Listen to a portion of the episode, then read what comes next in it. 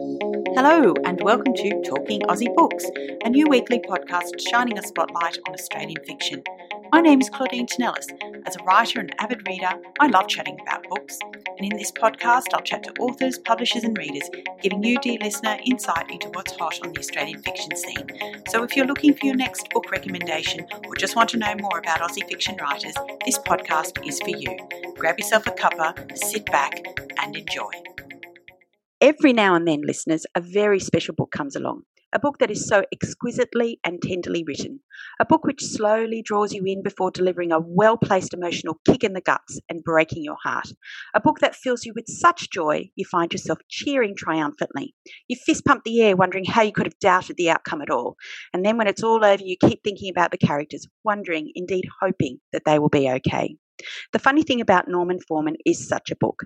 Heartwarming, poignant, and incredibly funny. This book has it all. It's a debut novel written by Australian Julietta Henderson and published by Penguin. A book, listeners, that you absolutely must read. And so it is with such pleasure that I welcome Julietta to the podcast today. Hi, Julietta. Hi, Claudine, and thank you so much for that absolutely beautiful introduction. I really appreciate it. And it, it it's never going to get old. and It's early days yet, but I don't we're going to get old people telling me they love the book. It's it's such a wonderful feeling, as you would know, as, as a writer. It's such a wonderful feeling when you you discover that your your words, your little story that you dreamed up is connecting with people. So makes me very happy. Thank you. Oh, it's my pleasure. And I wanted to say congratulations on the publication of this delightful novel. And I'm, as I said to you before we started recording, I'm consistently and continually amazed by the quality of fiction written by debut authors in this country. How are you feeling now that the book is out in the world? It's a wonderful feeling. It's really exciting. It's kind of been a long time coming not in necessarily the writing process, although that was a long time as well, but the book was delayed oh, three or four times. I think I actually have lost count because of, you know, the big C that we all try not to mention at the moment.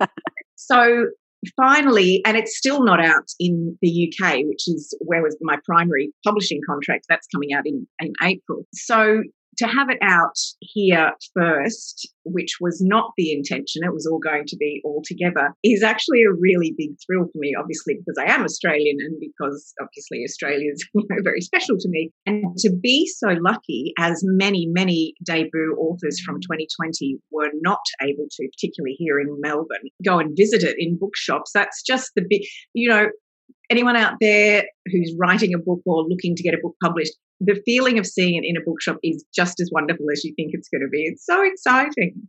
Oh, that's so wonderful. So, obviously, I mean, everybody is in no doubt now that I absolutely love this book. But what is the other feedback that you're getting? Are you happy with how it's been received? Absolutely. I'm absolutely blown away by the amount of people who it's connecting with. And one thing that makes me really happy is I'm getting a lot of feedback about the mother son relationship. Mm. Lady's a single mother, Norman's an only child. And just that that relationship, I've had so many women come to me or, or message me or ladies that I know or ones that I don't know saying, wow, you got that spot on. And that makes me very happy because I'm actually not a mother myself. So I'm really pleased to hear that that I managed to uh, get into that relationship as as well as I did. And it, just generally, there's been so much love for the book that it seriously has blown me away. It's just a wonderful feeling to know that all the things that I was trying to achieve as a writer, and you know, the two primary ones are I want to make people laugh and I want to make people cry. And I seem to have achieved both of those. So, you know, job done. I'm very happy. yeah, fantastic. Look, I mean, obviously, the mother son bond in this book is such a prominent theme. And I wanted to talk a little bit more about this later, but you've done a terrific job. It really resonated with me as a mother of two sons, incredible that you were able to put that relationship so eloquently on the page. Yeah, and the people that have said that to me and said, "Oh, it's it's amazing. I can't believe you're not a mum," I sort of have gone away and thought about that because I didn't consciously, while I was doing that, I never consciously thought, "Oh, I'm not a mother, so how would I know?" I mean, it's it's our job again, as you would know, it's our job as a writer to get inside a stranger's head or you know someone else's head, a different sort of character, and I have to be honest that while I'm not a mum, I'm an auntie, I'm a friend, I'm a, you know, I have many, many children in my life and have had done all my life, I, am not sure that you need to have experienced that whole, um, you know, insecurity that mothers have about uh, whether they're doing the right job or the best job they can for their child. I don't think you need to have experienced it to to understand that it exists. Yeah. So I'll be honest and say I never ever asked any advice off any. You know, in fact, no one ever really read this book before it got published. There was a very few, a very small handful of people that read it, but I never even considered. Maybe I should have, but I never even considered checking have I achieved what I was trying to achieve? Is this what it's really like? I, I never asked anyone that because it had never crossed my mind to check. You know, if you're doing research or if you're if you're writing about, oh, I don't know, basketball or something like that, you'd maybe check with a basketballer to, mm. to hmm. find out you've got to figure. But I never did because I really think that it's universally understood that mothers and parents and fathers as well, you know, on the whole are just trying to do the best that they can and that there is no rule book. so, mm. um, you know, this mythical rule book that everyone would like to to find out if they're doing the right thing by their child doesn't exist. So, and I and I think I understand that just from being a human really. It's human nature and obviously as a writer you're an empathetic person and you can you know put yourself in somebody else's shoes. But it's such an interesting thing that you say that to me because there is such a debate and and you know discussion going on in the writing world about being able to write from an experience that is not your own. And you know people telling you you can only write what you know and um, write from your own experiences. So that's such an interesting thing that you're telling me. Really fascinating. I think like a lot of people i never or maybe not i don't know i can only speak for myself but when all that debate started and the whole you know shining a light on diversity and and what you what you can and can't what you should and shouldn't write i'd never thought about that before. I just thought as a writer you know, you get to, if you want to write about whatever you want to write about, just write. But there is, it, it certainly has made me think about the responsibility that you have if you do attempt to write from a perspective very different from your own. And in fact, in my current book that I'm writing, book two, I'm writing from a male point of view. And whilst Norman was a male, obviously, yeah. so it's more focused on that it was a child's point of view rather than a boy child's point of view. In my next book, I'm writing from a man's point of view, uh, one of the characters. So yeah, it's it's given me a lot of food for thought. I mean, I'm doing it anyway, and I'm not taking any you know, again, I don't think that I'm going to hand it to male readers and say, "Can you check that I've got this right?" I think I'm yeah. Go with it because it seems to be going really well at the moment, which is a little bit scary. now, Julietta, your bio says that you've enjoyed a number of eclectic jobs around the world and that you've been writing professionally for 25 years. So I was wondering if you could tell me, was it always your intention to write a novel? Oh, always, always. I've been saying, I want to write a book since I you know in my 20s probably or maybe since i was a kid i can't i can't really remember i've always written and i've always written for myself i've written poetry i've written I haven't written short stories, but I've written bits of stories and just snippets, and, and I, that's something I've always done. And I do have three or four novels on my hard drive, as most writers do, in various stages of completion and incompletion. But this is my first published one. It's a challenge to get really deep into creative writing when you're writing, um, you know, the mundane sort of stuff that mm. you have to write when you're writing for a living, which is, you know, everything from real estate copywriting to profile business profiles and and you know travel stories and things like that. So I used that as an excuse for a long time not to finish any novel and, and just to do it as a dabble on the side. And then I, you know, had to face up to the fact that the golden rule of writing is just get down and write. And I thought, well, if I really want to do this, I'm, I just have to shut up and start doing it. And so, very wonderfully, the characters came to me in, in this particular book, and I was so motivated that I wrote it and I, and I was motivated to make it to the end as I haven't been so much with others. As I mentioned in my introduction, this is your debut novel and it's picked, mm. been picked up in a number of other countries as well as being published here in Australia. An incredible achievement. So, can you share with us what your road to publication looked like? Yes, and thank you for saying it's it's a good debut. I really appreciate that. I have had a lot of practice, as I said. It's it's my first published, but maybe you'll read the other three that are on my hard drive and think, mm, okay. So my road to publication has been really, really wonderful. I know there's so many stories out there about, you know, heartbreak and, and, and things like that with really, really good writers finding it, it incredibly difficult to, to get a foothold. I was very, very, very lucky, very blessed, all the, you know, adjectives you want to think of. But before I go any further and tell you the actual steps, what I will say is that right from the start, I made a conscious decision. When I got serious about this, I made a conscious decision that I was going to make it as hard, you know, you can only do so much to get your book in front of people, but I was going to make it as easy as possible for people to say yes to me and make it really hard for them to say no. And by that, I mean um, following every, you know, if you're approaching agents and or publishers or whatever, following all their rules and regulations, even down to the the point size of your font and things like that.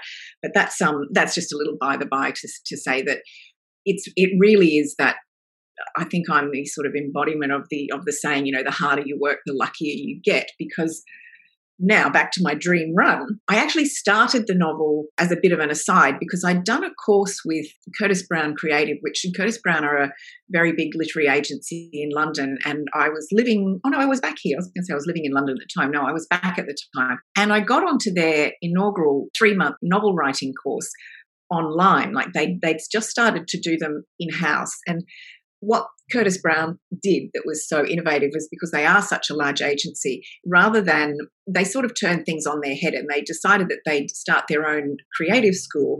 And rather than or alongside uh, sitting back and waiting for manuscripts to come in and sit on the slush pile and, you know, you know, hundreds and hundreds a week and sift through them, they wanted to nurture new writers or, or or even established writers but they wanted to nurture writers and you know set them off on their publishing journey and and not necessarily with them but just out into the world. And so they started curtis brown creative and this particular course was a um, it was an invitation which means you know you you got chosen on the the, the strength of your first three chapters first 10,000 words i think it was and um, and your letter and everything. Anyway i got chosen which was amazing to me and it was very very exciting. And i did that course with them and they just give you a really practical insights into structure and plotting and you know things like that. So i did that course and i was working on another novel one of one of the three that's hiding away on the hard drive. And i got some really good feedback on that and i was very excited and very motivated and i continued on. And then i kind of lost my mojo a bit for, for various reasons and and i stopped doing that. But then they advertised i was going back to because i was back and forwards to london a lot and they invited uh, old students to come into the offices of curtis brown and just do a week intensive with a, a, a, like an established author. And i thought oh, i really wanted to do that and i had planned on going to london. So i signed up for that. On the plane over literally on the plane over I thought about these characters and I did this very, very brief outline, which hasn't really, oh, it, it's still the same as it is now, but it's a lot different if you know what I mean. And that was Norman Foreman. And for that week, that's what I worked on. I wanted that feeling of going into the Curtis Brown offices. You know, they're kind of legendary in London. It's in Piccadilly Circus, and it's just like, oh, Piccadilly, sorry. And it's just I really wanted to to be in the be in the mix and see what these offices were like, and and it really was fun. It was such an amazing week. I met some really great people, and while we were sitting there in the sort of fishbowl boardroom in the middle of the offices, I got a nudge from a guy that was sitting next to me, who who was actually another Australian guy, and he said, "Look, look out there!" And it was Barry Humphries. reception, and we're like, "Oh my god, we're in the big time! We're already in the famous offices." that's a very much by the by story. but on the last day of that um, that summer school, they brought in some agents from their sister agency, which is Conville and Walsh, or C&W, and a couple of their own agents and it was it was they said you know this is just a practice. This is not you're not really doing a pitch. You're not doing anything. This is just to show you what it would be like and so we we all pitched our novels and i totally totally fluffed mine up because i was so nervous we were all sitting there in front of lots of people and important agents and stuff. And no matter how they tell you that you know don't have any illusions that you're actually doing a pitch to an agent you, you do think oh yeah but you still want to get it right. Anyway we did that and i messed it up which was quite funny for everyone else, not necessarily for me.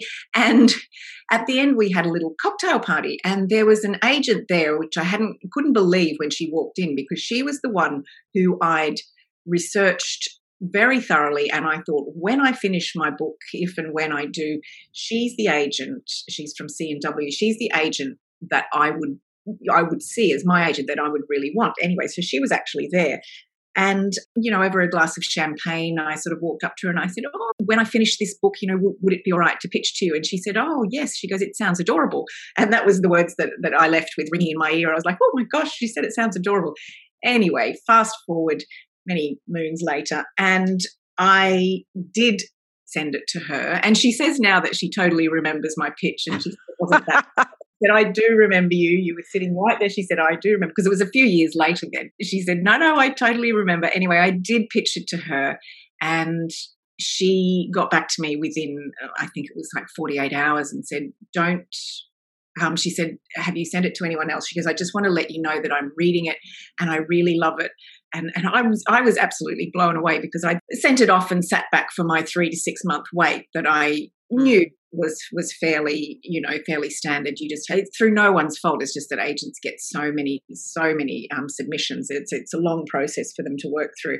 And then they ask you for your full manuscript but i'd already sent my full manuscript um, to her like i said at the beginning that i'd planned everything that i was making it really easy for people to say yes to me one of the things i knew was that you never there's certain times of the year that you never ever send your manuscript to an agent and one of them is before the london book fair this is in I'm talking about in the UK. The London Book Fair is that and the and the Frankfurt one. They're the most important times of the or, or busiest times of the year. And I knew and I knew that. And so I had to get this, and that's in March. And so I had to get this manuscript off and I did. I got it off on the last day of January or something. I can't remember. And I sat back and I was like, I've done everything right. And when she sent that first email, like days later, she said, I loved it. She said, We're just flat out at the moment preparing for the London Book Fair, but I'm going to try and get back to you. And I Googled and I'm like, Oh my God, they brought it forward that year. so it was the worst possible I could have sent it. But anyway, and then within, um, so she read it that weekend, and by the sort of Monday, so it was about four or five days later, she offered me representation, and it was my absolute. I so hadn't expected that. And it was the best thing that ever happened to me.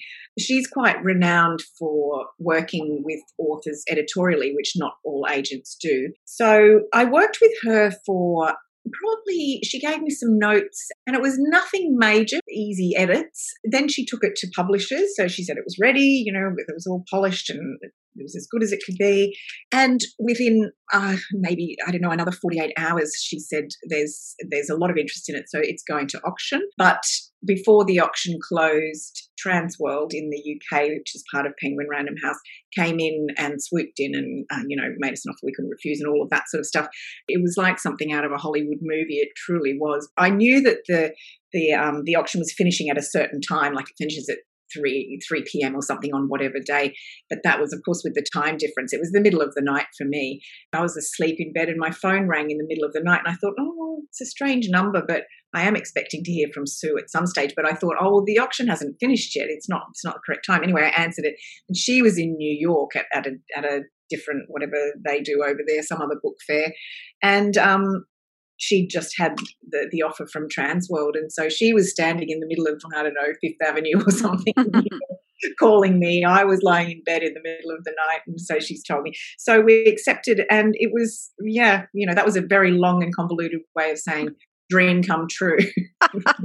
Whilst I I revel in my good luck and my good fortune, and it's so wonderful. I am very aware that it's not so, you know, it's it's a hard slog. And you know, uh, this this has happened for me now, but that doesn't mean that the next book is not I mean, I have got a two book deal, so it doesn't but the next one's definitely getting published. But after that, you know, it's it, as an as an author, I totally know even more so now how difficult it can be for some fabulous authors to get noticed and to, to get out there. I don't want to get on a soapbox or anything, but I want to say that it's totally possible and it's you know all you have to do is just keep going and keep trying Fantastic. I love that story. Just so inspiring. I think no one can be in any doubt about my feelings about this book, and perhaps it's because I have sons of my own. I was so incredibly enchanted by Sadie and Norman and their very special relationship. But I'm interested to know where the spark of inspiration for this book came from. Well, to be honest, it's one of those books. You know, people, some people's, um, the plot comes to them first and some the character. In this case, the characters definitely led the entire story. The characters came to me, and perhaps not in the middle of the night in a dream, but it almost seemed like that because I. I don't remember a time that I didn't know Sadie and Norman, and when they arrived, they really were the old writer's cliche, fully formed. They, I've never had to do any um, character development on them or write little folders of what they'd have for breakfast and stuff like that. I always just knew them straight away. And so from then, I, I knew Norman was a you know twelve year old boy. I knew Sadie was a was a mum, and I honestly can't remember where the first idea of of comedy came from. But I think I, I mean I do go and see a lot of stand up, and I'm I am a big comedy fan myself. But I do remember thinking right at the beginning how awful would it be if you were so into comedy and you were such a you know such a comedy fan and you really wanted to do that but what if you were really terrible at it? And so that was one of the first germs of, of inspiration. I've always been really interested in the i guess the relationship between you know comedy and tragedy and just the healing power of humor i guess on on you know on feelings of great grief. And you know they're they're quite strong topics like grief single parenting things like that you know ch- childhood grief especially. But I was interested in exploring the effect of, of comedy, or not necessarily comedy, but happiness upon that sort of thing. And I definitely remember the the what if question that came to me, and I thought, yeah, this and this is sort of carried all the way through, and and it's never left me. Which was, what if the absolute worst thing that could ever happen to you in your life led you to the best time of your life. Because you know it's a very much a sliding doors sort of thing. Like anything that happens everything from that point is a knock on effect. And if you don't open that door in that second of time what are you missing out on? Or if you do uh, open it all the things that you know like the domino effect all the things that that happen once you've opened that door and seen that thing or spoken to that person or eaten that food or stepped out in front of that car they're all interrelated. And so the main thing i was trying to explore was that relationship between something really terrible happening and yet if that terrible thing hadn't happened all this good stuff that ensued from it wouldn't have happened either. Now, I think we've gone about it, well, I've gone about it a little bit backwards, but for those who haven't yet read the book, can you tell me more about the story? Yeah, of course. So, the story is about 12 uh, year old Norman Foreman and his single mother, Sadie. Norman and his best friend are a couple of young boys who are obsessed with uh, old time British comedy, and they've got their own five year plan to take their fledgling comedy act all the way to the famous Edinburgh Fringe. But then, and it's no spoiler because it happens very early on, but then um, Jax dies, and so Norman's left not only devastated at the loss of his friend, but also um, he's now just half of the comedy duo. And his mother, Sadie, who she's very self-deprecating and she she thinks she's a bit of a, a no-hoper and she's kind of afraid of everything but she discovers through this because all she wants to do is see Norman smile again because she has to watch him try and navigate this grief. But she discovers that she'll actually do anything for her to, to make her son happy again. And so she resolves to not only make their dream come true and get Norman to the Edinburgh Fringe after all, um, but she also um, decides to help him find the father that he's never known and she has never cared about. And so the story, along with their friend Leonard, they plot and plan this trip to from Penzance, where the story starts, um, and incidentally where I started writing it, um, to all the way to the Edinburgh Fringe, stopping off at various places along the way to possibly meet. Um, some of the candidates that could be his father. Uh, that's an excellent summary of the book. Obviously, the mother son bond in this book is such a prominent theme. Sadie and Norman's devotion to one another is so special, but it's so much more than this. It's a book about grief and about how both Sadie and Norman come to terms with their grief over the loss of Jax and also the loss of Sadie's dad, isn't it? Yeah, very much so. And I'm, I'm glad you picked up on that because it's very easy and I delight in people being charmed by Norman, but it's also very much Sadie's story. She misses Jax just as much, but she's got the tragedy of seeing a child die, which is very hard, mm, perhaps even harder as an adult because you understand it more, seeing her son's best and only friend die. And just in the process of having to go searching for without giving spoilers, I mean, if you don't know who the father of your child is, you know there's something going on in the background there. and so, so this whole journey for Sadie is a real tug of war because she's going to do it because she's determined, or, you know, she just wants to see Norman happy again and she thinks this is the only way she can do it. But it's going to dredge up a whole lot of stuff from her own past. And as you said, a lot of that involves her own father.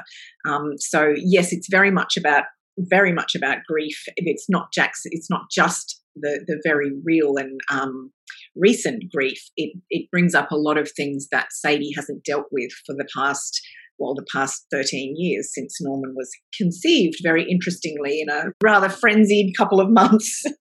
yes, she was busy, wasn't she? She was busy. So the book is told in alternating points of view, both in first person, incidentally, a, Sh- a, Sadie chapter followed by a Norman chapter, and you get to see the same events filtered through the different points of view.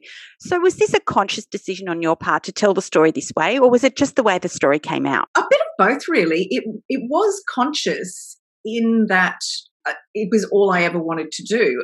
And I can't, I never tried to write it not in the first person because my style of writing, and again, my next book is also written in the first person. And that's not to say one day I'm not going to try and do something different. But for me, my style of writing and my style of getting into a character's head, I find that you can get a lot deeper. I mean, there's you know there's disadvantages in writing in the first person, as you know, because you know you can only see as far as the character can see, and there's certain things that you you know it's quite tricky to make known. But I think with a story that's, I mean, definitely it needed both points of view because the story is very much about how Sadie and Norman they don't know it, but they are well and truly each other's heroes. You know, like they absolutely, he, he adores her, she adores him, but they both think they're a little bit lacking in, you know, in the relation. Mm. And of course, writing in the first person, you know, it's a really good way of being able to see the truth. The character of Jax, Norman's des- best friend, looms quite large in this book, and the first line of every one of Norman's chapters is one of these comedy rules, all of which are the first rule, incidentally. Given that the Edinburgh Comedy Fringe Festival is a real event, and I know you've spent time in Scotland and as you said that you're a fan of comedy, I wondered how much research you had to do for the novel to flesh out this aspect of the story. I did do quite a bit of research. I've never been to the Edinburgh Fringe myself. That was something that was supposed to happen in 2020 mm. to coincide with the original launch of the book, but that didn't happen. Um, but I have been to Edinburgh many times and absolutely loved it. But the Fringe, I did have to do a certain amount of um, research, and I'm actually still on. I still get on their mailing list. I still get stuff, uh, you know, dear participant in the Edinburgh Fringe because I joined up to just to find out, you know, what the process was. So I checked really all I had to check was that it was feasible. Uh, that what I was saying that could could happen. That uh, you know young kids are allowed to join, and this could happen and that could happen, and just the sort of nuts and bolts of how you find a venue and things like that. So there was a certain amount of research, but the main research I did, and a lot of it didn't really get in, but I think it helped me. In fact, most of it didn't get in. Was just watching videos and just looking at photos and websites and things about the, the whole vibe of the fringe when it's all going going on because it's a massive thing. You know, it's one of the biggest comedy festivals in the world, or arts festivals, I should say. It's not just comedy. Um, and so that really helped me to get the vibe of what was going on. And as I say, it kind of didn't really get into the book. I didn't go into describing, you know, what the atmosphere was like at the fringe in the end. Yeah, it really helped me get an idea of what, what Edinburgh was was like at that time. And it's also made me so much want to go to the fringe. I oh. will Absolutely. It made me want to go. Yeah. it looks like such a fantastic time and it's such a, you know, inclusive and joyful festival. But Norman never, or Norman and someone else never really wanted him to just, you know, front up on a street corner and do his thing. They wanted him to have a proper show. So there's um, there's that aspect of it. and the other thing of note, which I found really fascinating in this book, I probably should mention, is that Norman suffers from a debilitating skin condition, and I think the effect of this for me was that it made him so much more vulnerable, and in a way explains why Sadie is so scared for him a lot of the time. So I wanted to ask you, was that conscious on your part? Yeah, I I really wanted poor old Norman to to have a lot of challenges. Um, just to be able to show the way he works through them. And, and yeah, vulnerability exactly was one of the reasons I wanted to have that. But you know, I wanted him to. You know, the, the condition is is psoriasis, and that's sort of not a secret. But um, I personally haven't suffered from psoriasis, but I do suffer from a terrible allergy to a particular chemical, and so I kind of you know, on a very much smaller scale than what Norman suffers. I understand the the feeling of, you know, looking a bit gruesome at times, not being able to go out. But I also had a very good friend when I was a teenager, I had a very good friend who suffered from not psoriasis, but eczema, and who really suffered badly and she you know her hands were really painful looking and stuff and and I was with her on numerous occasions when you could just see the reaction people shrink away like you know and and it's it's never left me. I've always remembered that, and I find it really cruel. It's a really debilitating thing to suffer from. It's a very visual thing, you know. Any kind of disability or condition that's visual, it's a big challenge for the person. And and I kind of it's not a message. There's no message in there, or, you know, I'm not trying to say anything beyond what I'm saying in the book, but I think it's really important to be aware of people's differences and to understand perhaps a little bit of what they're going through behind what you can see. For me, Norman was an incredibly special character. It was impossible not to love him, the way he grieved for his friend, his inherent understanding that his mother was fragile and that he felt he needed to look after her. But he also had integrity. Um, and that's just so, it was so obvious and so incredibly touching, despite being so frightened by performing his comedy act at the festival, three years ahead of schedule, I might add. Uh, and without his best mate at his side, he was still determined to go through it. And I think at one point in the book, Sadie says that Norman is far braver than she ever was, which I thought was a really lovely sentiment. I'm so glad you noticed that too. And but and that was kind of very um, intentional as well because I wanted to show that you know I think your kids are by and large a product of their upbringing and it was a way too of showing that while Sadie thought she was a bit of a loser, um, you don't bring up a kid like that by by accident. You know, there's mm. it's all rubbed off and stuff. So yeah, and he was integrity is a great word. It does have way beyond his years, and it's like, well, where did he get that from? And you know, why is he like he is? And and it's it's I would imagine the way I always think of it is it's a combination of having the challenges that he has, coming from a single parent family, having his skin issues, and um, yeah, I, I think it all formed into this little boy that is pretty damn charming. Indeed, absolutely beautiful. So, Julietta, given your experiences with this book and your journey to publication, I was wondering if you had any words of wisdom for aspiring writers out there about the writing process uh, or about seeking publication for their book over and above what you've already told us. It's really interesting that as soon as you get published, asking you for writing advice. And it's like, oh, five minutes ago I was scouring my own writing advice sort of thing. But, you know, for me, the, the the best bit of writing advice is is the oldest and the oldies and the goodies and the cliche, which is just write and just be prepared to write absolute nonsense because you know it's very hard i think especially if you're a perfectionist as a lot of writers are it's very hard that the stuff that's in your head that great oh, that beautiful prose and that wonderful flow that's in your head. And then it doesn't quite come out the tips of your fingers onto the keyboard all the time, fully formed and perfectly edited and whatever. So you've got to allow yourself to, to write rubbish and then it's it's in the editing and that the you know the magic is in the editing it really really truly is but i think and this is not my advice. I read it somewhere and I've got no idea who said it, but I think it really resonated with me. It obviously has because I've never forgotten it. And I did it, which was to write for your characters. Like, don't write, don't write to get published. Don't write for your friends. Don't write to the audience that you think is going to exist for your book or your writing, whatever it is.